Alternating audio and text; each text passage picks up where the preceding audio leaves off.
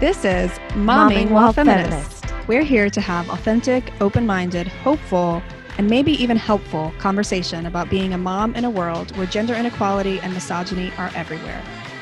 We want our parenting decisions to reflect our values as feminists, but that's not easy, so we need to talk about it. Welcome. I'm Lisa. And I'm Lindsay. I have two sons, ages five and seven, and a daughter, age two. And I have two daughters, ages three and six. Hi, everyone. It has been a couple months since we released an episode, and we are excited to be back. Today, we have a very special guest with us, Myisha T. Hill, who is going to talk us through some issues that have come up in our podcast and in our parenting about being white moms trying to raise anti racist kids. So, welcome, Myisha. Hey, everybody. Hey, Lindsay. Hey, Lisa. So, Myisha is an anti racism educator, advocate, and entrepreneur. Most recently, she was seen on CNN and NBC for her revolutionary work with her brand Check Your Privilege. Through courses and community, Myisha is on a journey to change the narrative around white privilege. When not working to change the world we live in, she can be found in Oakland, California, mothering her three beautiful children and supporting social justice through her nonprofit organization, Brown Sisters Speak. So, again, thank you, Myisha. We're so excited to have you here today. Thank you for having me. I appreciate it. Oh yeah, we are so we're honored, honestly, that you're willing to do this at all. So uh, you've been very, very busy lately. Um, oh yes. So we have a few get to know you questions, and we just start by asking our guests. And so these are kind of just rapid fire get to know you, and then we'll, you know, get into the real meat of the conversation soon. So, first of all, the fictional character that best represents your parenting style is. Oh my gosh.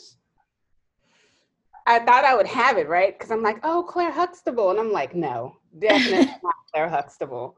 I'm a mix of Claire Huxtable and Marge Simpson. Okay, mm-hmm. I like that. yeah, I do too. Styles, lots of love, lots of nurturing, lots of sarcasm. Awesome. Yeah, yeah.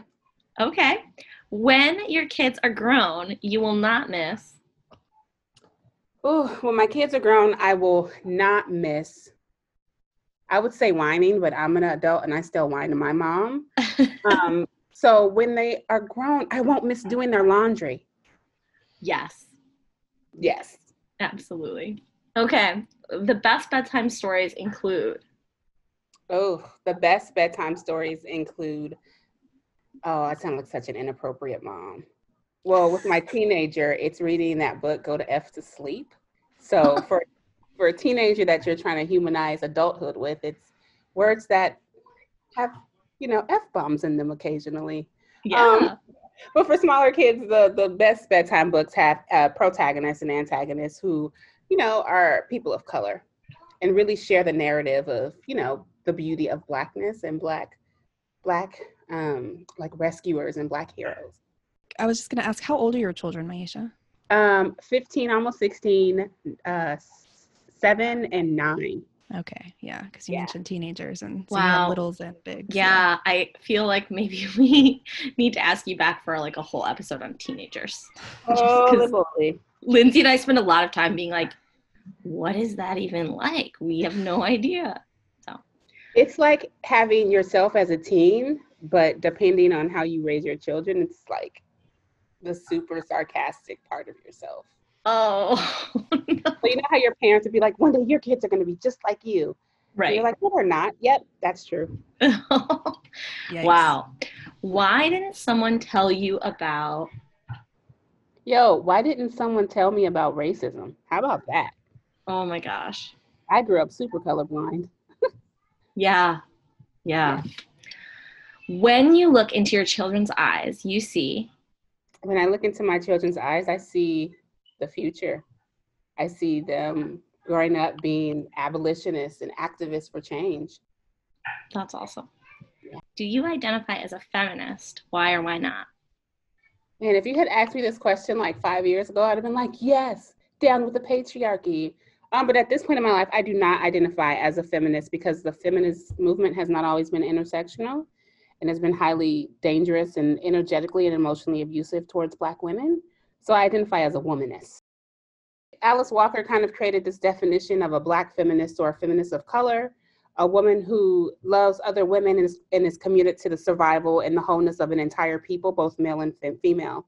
So for me, womanism is em- embracing my matriarchy, embracing my Black womanhood, but then having love and fighting for the justice of men and women. Um, where in my experience of feminism, it's been very rooted in quote unquote matriarchy, but it really is led in like with this patriarchal energetic charge, right? Whereas, well, since men don't see us as equal, down with the patriarchy. And for me, womanism is the embodiment of the whole feminine identity. Um, and it's really identifying myself as a Black womanist, a Black feminist of color, and as someone who is committed to the survival of the entire people, into the into the the Black male and the Black female and the Black family. So, thank you. That's mm-hmm. beautiful. Mm-hmm. You know, I think it's interesting as as we continue with this podcast. I mean, we've we've only done four episodes. This is our fifth. Um, as we continue in this podcast and begin to unpack feminism, and uh, both Lisa and I are white women, and um, and how uh, some of the things we've learned from mainstream white feminism that we need to unlearn and unpack. And so um, mm-hmm. that's one of a, a recent uh, realization I had from one of your courses that we took in um, your Check Your Privilege uh, group, Co-Conspirators Lounge, about womanism and feminism. And so, um, yeah, so again, another reason I'm really glad to have you on this podcast and really value your perspective and for sharing that. Thank you. I just, um, thank you. Thank you for having me. And I just want to add that it's also, it's, it, it is really based on the experiences of women of color, but specifically Black women. Um, but yes, it's definitely a very starch difference. I actually have had co-conspirators say, "Can I be a womanist?" And I'm like, "Sorry, no." what, what, are the what are the features of womanism that you want to embody on your own uh, feminist journey? Yeah. Right. yeah. Well, at the start of every, every podcast, we talk about our feminist crush, which is basically anything that we love for um, its pro feminist vibe. Um, so, since you don't identify as a feminist, please share your womanist crush. But it can be anything that that you really admire from the last like week or month or or, or what have you. Um, and I'll go ahead and go first, and then we can go to you, Myisha, and then Lisa. We'll go to you next. Yeah. So, my feminist crush for this for the week is a uh, organization I just discovered called Vote Mama. And what they do is they coach, fund, and endorse progressive moms of young children who are running for office. So, from the very local level at school board to US, US Senate, founded by a woman named Liuba Grechen Shirley, who was running for office in New York. And uh, I just love this because we need to normalize that, normalize mothers in positions of power. And it's very common to see fathers of young children to run for office, but you'll never it, but it's very rare to see that. And so I, I am really glad that there's an organization like this. So that's my feminist crush for the week. Awesome. So Myisha, your womanist crush? Yes. Uh, my womanist crush, she never changes. I think she gets tired of hearing me say her name on podcasts, but it's Dr. Crystal Marie Fleming. Um, she is a soci- American sociologist, and she is the author of the book How to Be Less Stupid About Race. Um, I, I crush on her so hard because the way that she breaks down race, there is a stark difference in her breaking down of critical race theory and the importance of listening to Black women. The way that she breaks down the tenets of white supremacy and gives examples, and she actually lives this. Like if you go to her on Twitter, like you read her tweets and you're like, yeah, she she doesn't change, right? There's like no flip flopping, no black and back and forth, and she is true to who she is as a Black woman, and she is my womanist crush this week. Um, she's been recently interviewed on her book, especially in lieu of what's happened with George Floyd. Um, but she is my womanist crush. I talk about her all the time. I talk about her book all the time because I really want folks to start normalizing Black sociology, Black sociologists in America, because you get a whole different perspective of race and culture when you get it from the lens of Blackness and Black womanhood. Wow. I just want to say that I, I read that book and I, I love that book too. And I'm always surprised how it's not on one of the top lists. You know, I feel like a lot of these lists, it's like, um, it's the White Fragility, it's um, Ibram Kendi's book, and um, um, How to Talk About Race by Ijeoma Oluo, which I think is also great. But I really liked because it, it taught me a ton about critical race theory. Um, oh, yeah. Yeah, I, I agree. I think it's a it's a wonderful book. I remember I had the realization that Dr. Fleming and Robin DiAngelo had the same publisher, and I actually have a tweet that's in my DMs where I actually emailed their, I tweeted their publishing company and I asked them, why are you putting so much money in marketing Robin DiAngelo's book? I asked them that, and of course they're not going to respond. Um, why is that? I, hey, right. well, you know yeah. what? I think that's an action for all our podcast listeners. Okay, everybody, we will put a link in our podcast notes to email the publisher of um we'll we'll put their their name and email them and say why are you putting so much intention and voice white publicity behind white fragility which is by because it's by a white woman right right it's by and, a white woman and there's so much no one talks about like the problem with white fragility. That book is problematic. We're not going to talk about that on that podcast episode and i might make some folks mad. Um, right. we, no one wants to talk about the problem with that book. We just want to keep reinforcing whiteness and race from the lens of whiteness. Thank yeah. you. Yeah thank you so much. You're welcome. Um, so Feminist Crash, it's um, a show called Kipo and the Age of the Wonder Beasts. It's a cartoon on Netflix. Oh, um, our whole family loves this show. Like my husband raves about this show. I love. I I I never miss an episode. We watch one episode every night, and it's about a girl in a post-apocalyptic world. She gets separated from her father and the rest of her community that lives underground, and above ground are these wonder beasts who are like evolved creatures. Um, they call them mutes, but um, she finds herself on the surface and she's surrounded by all these fantastical creatures and some are friendly some are ferocious. Anyway it's really really cool. But then on top of all that it just being like an awesome engaging show it represents a lot of different overlapping identities. It has really wonderfully diverse queer representation. Um, the main character is a mixed race girl. Um, and all of the three kids in the show are people of color being voiced by people of color. One is gender nonconforming which is awesome. One comes out as gay in the middle of the first season. And so it's been a really great opportunity for different conversation especially because my middle child is incredibly defensive of traditional gender roles because he has experienced harm himself around gender roles. And so i just was really grateful that the show could like gently push up against that. And yeah, it's just a really exciting, engaging, beautifully animated adventure show, and uh, I really recommend it. Awesome. Yeah, as you name, were naming the show, my son looked and he whispered, "I've watched that."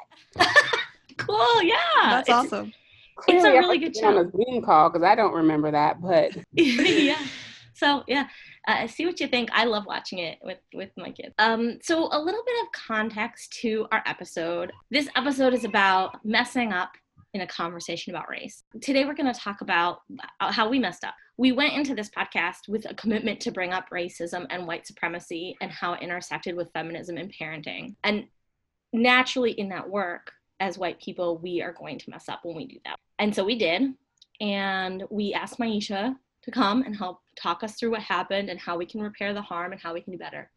The one thing I want to mention is that this episode might feel very white centered because it is about two white women who made a mistake. Uh, and so it might not be useful for our listeners of color. And we wanted to give you a heads up so that you can bow out if it's going to be triggering for you or doesn't feel like it's relevant. I, we weren't sure. It's just something we were worried about happening. So we did want to mention it. I don't know what you think of that, Myisha. Yeah, I think that's great. I think for those listeners of color who are listening, this might you might not be you might not want to stick around, you know. So we recorded and released episode four, um, called which was about play in May. And about a day later, one of Lindsay's friends told her that there was a part of the episode that was hurtful. And we immediately took it down because we didn't want to cause further harm but we also didn't want to sweep that mistake under the rug and hide it. And so we saved the clip and we got in touch with Myisha and we asked to interview her and to talk about this. And so we just like to play the clip and then, um, yeah, ask Myisha for some advice and some feedback.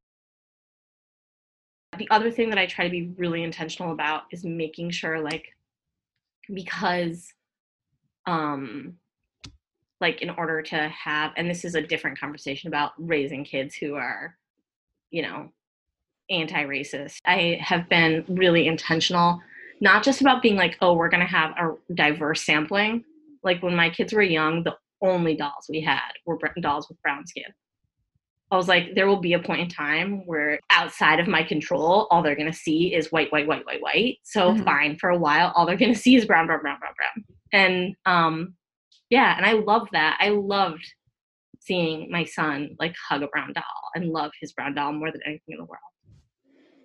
Yeah. Yeah, we did something similar. Um, but like the first dolls I gave her, and then when I gave her I gave her used stuff. I gave her stuff that was mine, which most of which were were white skin dolls, except I did have um when I was younger, I had the first uh African American American girl doll, Addy. And so for Christmas one year, we gave her Addy because she was also really obsessed with uh, beads and having beads in, in hair. So we gave her Addy and she loved Addy and she, we put beads in her hair and she loved that. But then more recently, she has wanted a doll that looks like her. So, and I understand that. Right, well. right. Um, But I just think in those early years when they like can't do that, yeah, I think being really intentional and like I'm you know there there is a really sad test about that that people have repeated over many many yeah, many studies where they've given um, children white dolls and brown dolls and and children of both races will Yeah. ascribe really negative qualities Yeah. to the the brown doll and different people argue about the implications of this and like internalized racism but one of the articles i was reading was saying like the antidote to um, this kind of negativity is not just like the absence of racism but it's a real positivity. Yeah, so my kids think that and and i am like they think i love love brown skin. And if they see brown skin like if they find a black santa they are so excited and they like want to tell me all about it. Because we're just like on the hunt for the black santas. We want to see them we want to celebrate them um and it's such a small insignificant thing in like this racist world so i i like but i yeah i think yeah. No, yeah, I agree. thing. I think it is really important to, and and yeah, we we do the same, trying to buy a mix of of racial representation in our dolls too.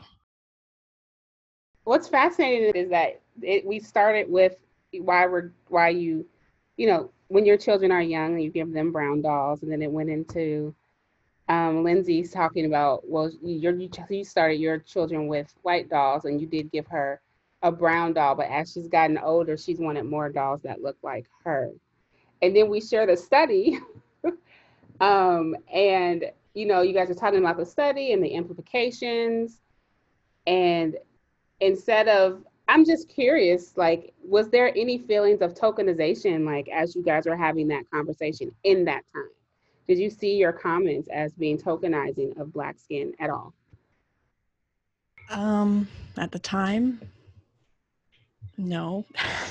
yeah. i think at the time i think at other times in discussing the same topics i've Yeah. been more aware of it yeah but for some reason in the context of this podcast it didn't come up it's hard to even recall because now when i hear those words i feel so much embarrassment Mhm. that i'm like how could i not have realized it was tokenizing right or or you know because there's one thing where you guys are talking about it because you're normalizing right you want to normalize like your children seeing brown skin and not having an aversion towards it like some children can.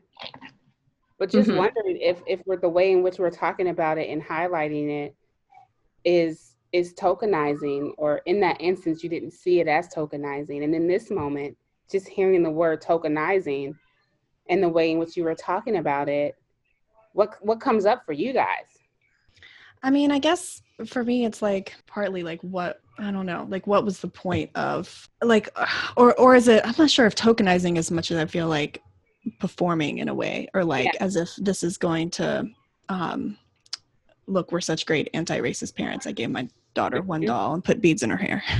Mhm. for me it did feel like when i hear it and i it does feel tokenizing the part that feels tokenizing is because i i i, think i sound really cavalier about the sad disturbing like statistics and the i think i feel really i sound really like i'm like you know because every race prefers these other dolls and because my Yeah. kid is only gonna see um only is going to be surrounded by so much whiteness like i i say those really really painful truths with a lot of like pretty easily because of course those don't like dramatically impact my life. I'm not the one who's being oppressed and hurt by those truths, so I can rattle them off. So that's the thing that really stands out to me.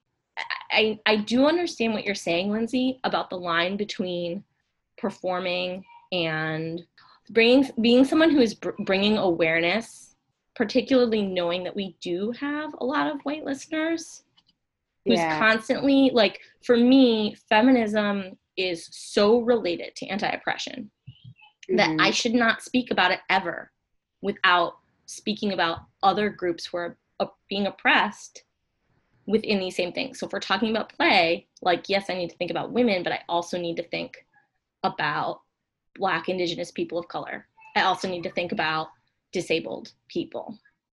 And so like I get how it could be read as performative, but I I am I in some ways I'm willing to take that risk because I feel like silence is um, harmful. Yeah, I agree. Like, and and what people don't realize is that tokenism and performative performance is actually hand in hand. They're like brother and sister. So when you know when you know you're performing, tokenism is actually kind of showing up. And so many people who might listen don't really know what we mean when we say token. But when you tokenize a person, it's really kind of you don't ascribe them to the what's the word that I'm looking for? Not labels, but the assumptions of someone within that race, right? The stereotype. So the token is someone who doesn't have all the stereotypes. You take a doll, for example, and you look at the features of a doll, it's clear black skin, right? Mm-hmm. Pretty porcelain face or, or pretty eyes and and that's really not what black women or black children look like all the time. Like, yeah, my kids have like, you know, it really reinforces what these companies want us to think of beauty, right? And so when we think about tokeniz- tokenizing and tokenization, it's really creating an experience where it's not threatening for folks from the dominant culture. And so, in some ways, the comments that were made were performative. Um, so to to kind of assume like, well, I'm a good white person because I'm ha- my kids have black dolls. But then it was also it can also be tokenizing, especially when you think of why dolls are created. If we want to talk about gender roles and gender stereotypes and race and the aversion to the black dolls based on skin color. So so let me ask you, was it because there's a few issues I hear. One is the way we spoke about black dolls. Mm-hmm. One is speaking about black dolls at all. And the other is even giving our kids black dolls and yeah. i'm wondering how you separate those out because the, the, one the way we spoke about black dolls i get that that yeah. that one the minute that was pointed out to me i was like oh no yeah but but uh, choosing to speak out about it is kind of to that issue of performing performing and then also like even choosing to give yourself your kids the black and brown dolls. Absolutely. I think it's perfectly fine to give your kids black dolls um but I also know that when you're sharing about like my children have black dolls, you want to keep it rooted in what the what what is the important reason why? Not because i think my kids need to see this because i think it's going to be beneficial for them in the future. Like you know the centering of whiteness that can come into that um it, it can be simply like when you're talking about why your kids have black dolls my kids have black dolls because i'm i'm normalizing black skin period and if someone wants to go deeper on what does that mean, then that's when you can share your own journey of becoming anti-racist, right? Well, you know, I've learned in my anti-racism work that black skin is inherently not accepted. It's actually called anti-blackness.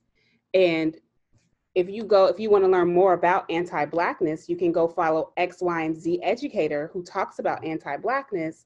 And you can also you can learn why I'm choosing to have black dolls for my children. Does that make sense? So you can yeah. have black dolls, you can give your kids black dolls, but when you're talking about it, you want it to be rooted in my journey. And this is who I learned this information from, and you should go learn from them as well. Because it can become performative and centering and tokenizing. It's the way in which you talked about it, which was not appropriate. Mm-hmm. Um, but when you are going to talk about it and you are talking to someone who happens to be white, about it, you want to make sure you're not centering yourself, but you also want to make sure that you're speaking truth around, like, you know, we're combating systems of domination. and how you come to know that information and who they should go learn it from. Is that, is that helpful? Yeah. Yeah, I think uh, yeah, very helpful. I, it reminds me of my friend who who pointed out that this was problematic. One of the things she said was that we it's like we made it seem like by giving our kids black dolls we're going to solve racism because right. that was the only thing because we just said okay yeah yeah so and i feel like that's so yes what you're saying resonates very much with that without putting it in uh couching it within this like you just said the journey that that we're going through and and the systems of rooted in domination yeah yeah thank you yeah it's white saviorism that's what it was. Yes. It sounds mm like, well, I'm saving other races because I'm giving my kids black dolls and I'm normalizing it. Yeah, right. No, the black doll is not what saves it. It's dismantling your relationships with the systems and teaching other people through your lived experience, through educators, right, of how you can continue dis- to dismantle and disrupt systems of domination. Thank yeah. you. Yeah, thank you so much. You're welcome. So, what did you think about the the um, discussion about the Black Santa? Yeah, I, I thought I was like, wow, is, is this? Are you serious? Like, I get that you want to normalize, you know, your children and their excitement of Black Santa, but I come from a, I live in what's would be considered liberal, and I remember a Black Santa coming to the classroom, and a majority of the white children saying Santa can't be Black so I can kind of see why like their excitement would be super supportive of someone in that instance where a black child is told Santa can't look like you.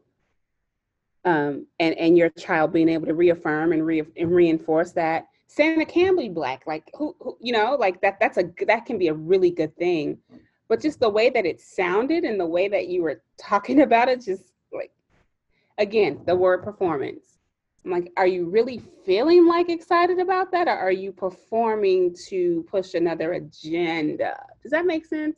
It's a both and for me because my child was in an instance where she was told Santa couldn't be black.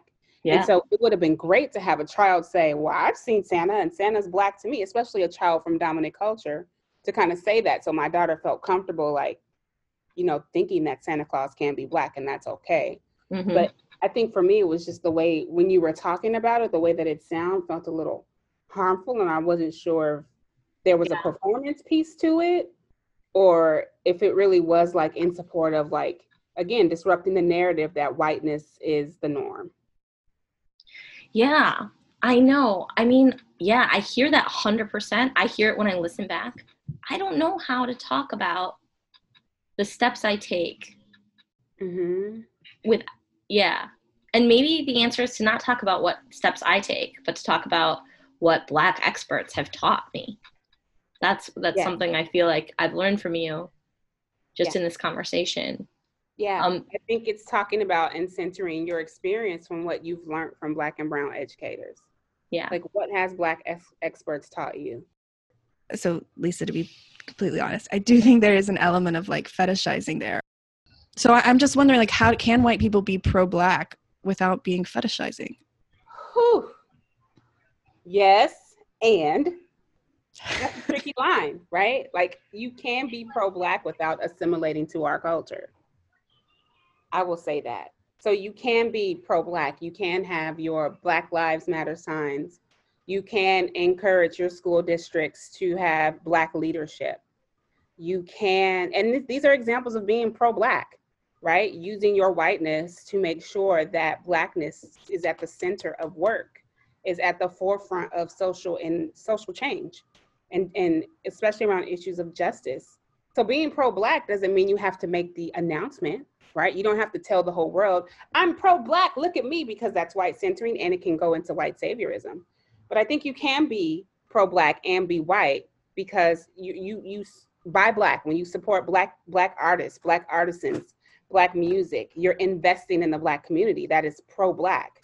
So it's I, my question is how do you define pro-black? Is pro-black you announcing every day that your best friend is black and you only buy black music? No that's performative and that's kind of you don't need to do that to be pro-black. Pro-black is where are you spending your dollars. Pro-black is how are you making sure that black and brown educators are in classrooms pro-black is how are you using how are you using your relationship with whiteness to enforce and support Black leaders in the movement for Black lives, right? I think where it gets tricky is when you start to say, I'm pro Black, but then naming and showing up and showcasing all the ways that you are pro Black.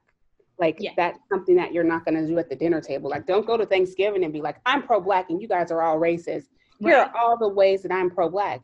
No. Myisha, you asked me to share this in the Check Your Privilege group. Yeah and uh, we you know some people responded and the i think the piece of feedback that resonated the most with me that i need to really grow at is some it, something along the lines of like actions speak louder than words mm-hmm. so i can be talking to my kids but if i'm not putting myself in if i'm not actually like in our daily lives living out decentering whiteness then it's just talk. And I think that's when it becomes tokenizing. Yeah. That makes absolute sense. Um, that's really that this has been really helpful. Thank you so much. Like this is also like I just want to say can be a very hard conversation.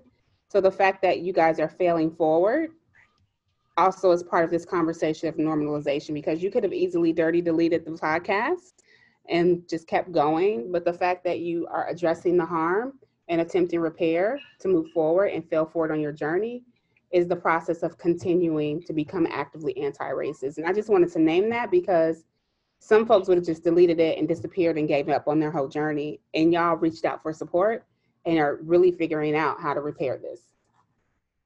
So can we can you talk a little bit about your theory about ghosting and aversion?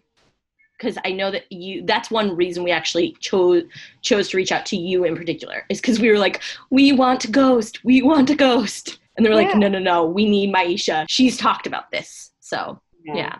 Um, usually between, I actually have the weeks down between weeks four and week eight of the anti-racism journey. Um, you've gone into listening, learning, and taking action, but something will happen and then you'll fail. Whether it's leaning on your black friends too much, whether it's kind of like this podcast episode, and usually, typically, what happens when you fail, that sense of fragility shows up. And so, fragility leads to shame, and shame, the feelings of shame, leads to ghosting the process. And ghosting comes from the dating terminology, right? When you meet someone new, you've been together for a while, and they just disappear and don't come back. And you're just like, well, what did I do wrong? That's what happens on this anti racism journey is that folks get so uncomfortable because they feel a sense of shame in their journey for making one simple mistake that they give up before they even get started. And so any reminders of that is like an aversion. It's like a bad taste in their mouth. It's like, I'm not going back to that. I've messed up. And that's how the shame spiral works, right? It puts you in this mindset of, well, I got this wrong. I'm such a bad person. I can't believe I did that. I'll just ignore it. And your relationship with your right to comfort as a white or white passing person means that you'll go back to what's comfortable rather than failing forward and pushing through to repair harm caused. Yeah. Oh, yeah. Yeah. And one of the things actually I appreciate so much about um, Check Your Privilege, which you lead, is that there is this like acknowledgement of the shame. You oh, know? Oh, yeah. You, you have to look at the shame because if you don't look at the shame, you won't move forward. You have to actually, you know, Iyanla Vanzant, call a thing a thing call yourself out, call yourself in, look at the ways in which you've made mistakes and move into recommitting and repairing harm caused. Because this is a journey. Like it's always you're always gonna fail. Like we're all unlearning hundreds of years of dominant systems and oppression. So we should expect, depending on our age, that we're not gonna unlearn like 40 years of inherited um, right. racism yeah when i remember i listened to you talking about ghosting and aversion i think it was on a podcast episode of speaking about race and yeah. um it it really and my friend who called us in on this found you and suggested i go listen and it really resonated with me because definitely because I, we I was feeling that, but also because we and we went into this knowing we would mess up, mm-hmm. but it still when we did, and it, it wasn't so simple as like oh i just give up. Like it, it was like i'm so overwhelmed. There's so much going on. I just can't do this anymore. Um but that was still part of the so it was almost like it was hard. If you if i hadn't seen you spell it out like that i may not have recognized it. And so i i, I really appreciate and and value that way because uh, giving it that like label and and or that language. Because mm-hmm. both of us were like oh, i don't know if we can keep doing this. Well but, we hid behind we hid behind being like we're out of our leagues. We shouldn't have started this. Yeah. That that's what shame does though. Shame wants you to be like yeah well i nope i'm good. I it's i feel so bad. Why did i even do this? Shame shame speaks to our trauma stories. Yeah it shame wow. speaks to our if we really talk about shame it also speaks to our inner wounds our child wounds. Oh my gosh. Yeah. Mm. yeah. That's really so yeah that's amazing. Thank you. You're welcome. So, um, I was I, I was wondering um, if you could talk about after you've worked through the uh, temptation to ghost, then what are the steps someone should take uh, when they realize that they've they've said something harmful, like we. Whew, you realize you make a mistake. Well, the first step you don't do is you don't disappear. You don't ghost. yes, ma'am. Um, and the second thing you need to do is you need to repair, repair the harm that was caused. And so um, there's actually steps to a full apology, right? And so I'm going to go through those really quickly. Um, there's about seven, and some people say there's there's actually eight steps to apologize and ask for forgiveness gracefully. Um, and it shows like you're remorseful. It, it actually helps you acknowledge the hurt you may have caused. And so you express remote, right? And so it starts with the magic words of, you know, I apologized. Um, and you want your words to be sincere and, and authentic. Then you admit responsibility, right? So I apologize. For example, I apologize for recording this podcast and and really making you feel uncomfortable. Lastly, uh, not lastly, the next step is to make amends. You know, you want to ask, like, you know, is there anything that I can do to make this up? Or is there anything that you think I need to do to repair the harm caused? Um, you rebuild trust, right? And you build trust by kind of naming the ways that you'll work towards it not happening again. Um, and and you don't offer excuses, right? Like sometimes we apologize for people. It's like the excuse of like, well, I'm new on my anti-racism journey, so I apologize. No, that's actually not. That's actually a bad thing because you can't use where you are on your journey to expect someone to like really believe that you're giving a sincere apology. So, you know, apologize, express remorse, admit responsibility, make amends, and then offer that repair to move forward. Now, remember that, like, when you're repairing forward, like, people don't actually have to move with you in your apology, right? Because the apology and even forgiveness is really for yourself so that you can free yourself to move forward. Um, and so if I could say anything is I would say definitely repair what's harmful, give a sincere apology without expectation that you're gonna make amends and be the best of friends or have the best listeners again right away. Um, and go from there. Thank you. Hmm. That's really helpful. Yeah. Thank you so much, Myisha, for recording this with us and for advising us. Um, this has been incredibly valuable um, at the end of every podcast, we ask each other and our guest, um, How are you going to take care of yourself? But instead of saying yourself, we say your name. Because sometimes, um, I think often for women, it's easier for us to take care of other people than it is to take care for, of ourselves. So I'm going to ask you, um, Myisha, what, what, what are you going to do to take care of Myisha this week? I am going to embody some breath work and really lean into the power of my breath. That's where I get my energy and, and my life force. So that's how I take care of myself this week is really my breath, admiring awesome. and acknowledging the power of breath. Thank you. Yeah, Lindsay. Oh. Lisa, how are you going to take care of Lisa this week? Um, I I recently read um, someone, uh, the wellness therapist, talking about how everything that we do these days is is capital you know even our rest like people are trying to capitalize on our rest they're trying to make money off what we watch and what we pay attention to and and it just occurred to me that that that was weighing on me and so i'm just going to do something that like has no capital i'm going to do something with no value temporary, impermanent, that is just like beautiful for me. Maybe a little art project that's that, that disappears or um but just kind of take myself out of that space because I feel I feel it weighing heavily. Awesome. What are you going to do to take care of my friend Lindsay this week? Well, I've been listening to this, I uh, started listening to this podcast called Octavia's Parables by Adrienne Maree Brown and Toshi and it's about um, Parable of the Sower by Octavia Butler, which I read last year, and um, and other work by Adrienne Maree Brown has been really uh, life changing for me. So, and I love this podcast. In each episode, she asks these reflection questions, which I want to incorporate into our podcast. But one of the ones, but I was listening to them while I was like making dinner, so I didn't have time to write them down. But I'm going to go back and write down the ones, and the one in particular I'm going to reflect on is what is my relationship to change, and so I'm going to reflect on that this week. Cool. Myisha, where can we find your work and how can people learn more from you and Absolutely. One of the easiest ways is to head to the website, www.checkyourprivilege.co. Um, hang out in the Co-Conspirators Lounge, download the free Co-Conspirators workbook. Um, and yeah, just come out. Come over to the website and find the best approach that works for you. We created four different ways. You can download a free workbook, you can join the lounge, you can take a course, um, or you can go deeper and join our five month coaching program. And we highly recommend it because we've been joining and, and there's so I love that there's so many different ways to engage because it makes it so accessible for people mm-hmm. wherever they are in their journey or their their time and, and whatnot. So yes. Absolutely. Go check out Myisha's work. Myisha T Hill at checkyourprivilege.co. .co. Great. Well, thank you again. Yeah, I'm we're I just so deeply grateful for your advice and work and guidance. Yeah, thank your you. work. You're, you're so welcome. It was my pleasure to be here. Thanks so much for listening. We'd love to hear what you think about this topic.